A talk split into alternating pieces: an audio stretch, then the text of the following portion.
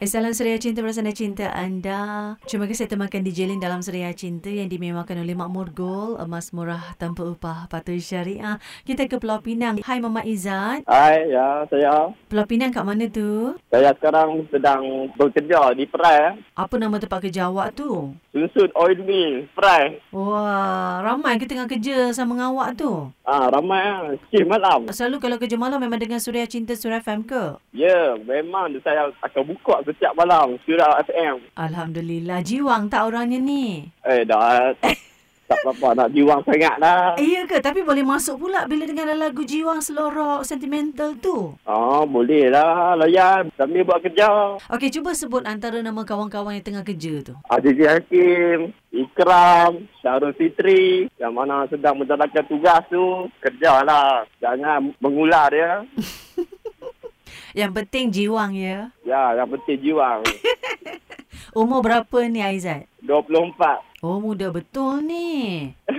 Bujang lagi lah. Ah ya, masih bujang Kak Lin. Dah ada kekasih ke belum ni? Belum, masih lagi bujang. Tak ada. Ai, dekat dekat tempat kerja tu tak ramai ke gadis-gadis yang jelitawan-jelitawan tu? Tak ada. Yang ada semua pangkat-pangkat bos saja. Iya ke? Ah ya. Tapi apa salahnya kalau jatuh cinta pada bos pun? Kalau bos tu bujang juga walaupun umur dia banyak sikit, gaji dia besar sikit, okey kot. Eh, asalnya macam tak boleh kot. Sebab dia bos kita. Kita kena hormat dia. Memanglah hormat tapi kalau dah jatuh cinta pada bos, bos pun jatuh cinta kat awak, apa salahnya? Janganlah lah jadi macam tu. Dia katakan jodoh. Nak buat macam mana?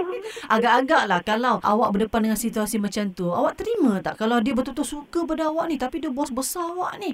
Kan gaji dia berbelah ribu, puluh ribu agaknya contohlah kan? Aha. Sekali dia cakap dengan awak Dia kata Zat Saya ni memang betul-betul lah Saya suka kat awak Kan dah lama saya jatuh hati pada awak Agaknya boleh tak terima saya sebagai Kekasih hati awak Apa awak nak cakap kat dia? Itu jawapan yang nak bagi tu sangat-sangat berat lah. Nak kena fikir dulu lah. benda tu. Tapi agak-agak lah Kalau ditanya Apa tindakan awak? Awak terima atau tak? Oh, saya akan duduk tengah-tengah lah. tak tahu nak terima ke tak. Nanti Mm-mm. orang keliling pula akan cakap. Ah, inilah masalahnya Kita ni jangan biarkan orang Kata-kata orang ni mempengaruhi kita Tindakan kita Kan? Pemikiran kita jangan Ya. Kan? Aha. Orang orang sukakan kita ni Bukan selalu tau Orang nak sukakan kita Betul tak? Ah betul betul. Ha, jadi kalau maknanya seseorang tu betul-betul suka kita, betul-betul dia boleh terima kita. Dia kata saya tak kisah Zak, gaji awak kecil pun, gaji saya lima kali ganda lebih besar pada awak pun. Tapi saya memang cintakan awak, saya nak kahwin dengan awak. Ha, awak nak cakap apa? Kalau dah sampai masa tu jodoh semua tu, kalau dah itu yang ditentukan, mungkin saya akan terima. Ha, tantah sekarang ni ada bos-bos besar awak yang perempuan-perempuan yang tak kahwin lagi tu. Ha, dia jatuh cinta pula dengan awak. Jangan terperanjat lah kalau besok ada yang jumpa awak, luahkan perasaan eh. Aduh, hai. Okey, Izzat. Ada lagu cinta tak yang Izzat nak dengar ni sambil-sambil buat kerja dekat Sun Sun Oil Mills, Perai, Pulau Pinang? Ah, saya nak request Dhamma Sutra, umpama mimpi dan nak mimpi. Wah, tapi kalau anda kata esok ada bos wanita awak yang luahkan perasaan pada awak, itu bukan mimpi tapi itu realiti tau eh.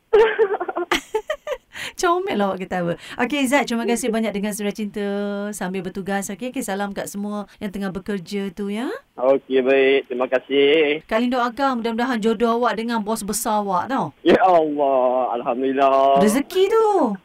Ya ya ya. Okey, take care. Bye-bye. Okay, bye bye. Assalamualaikum. Waalaikumsalam.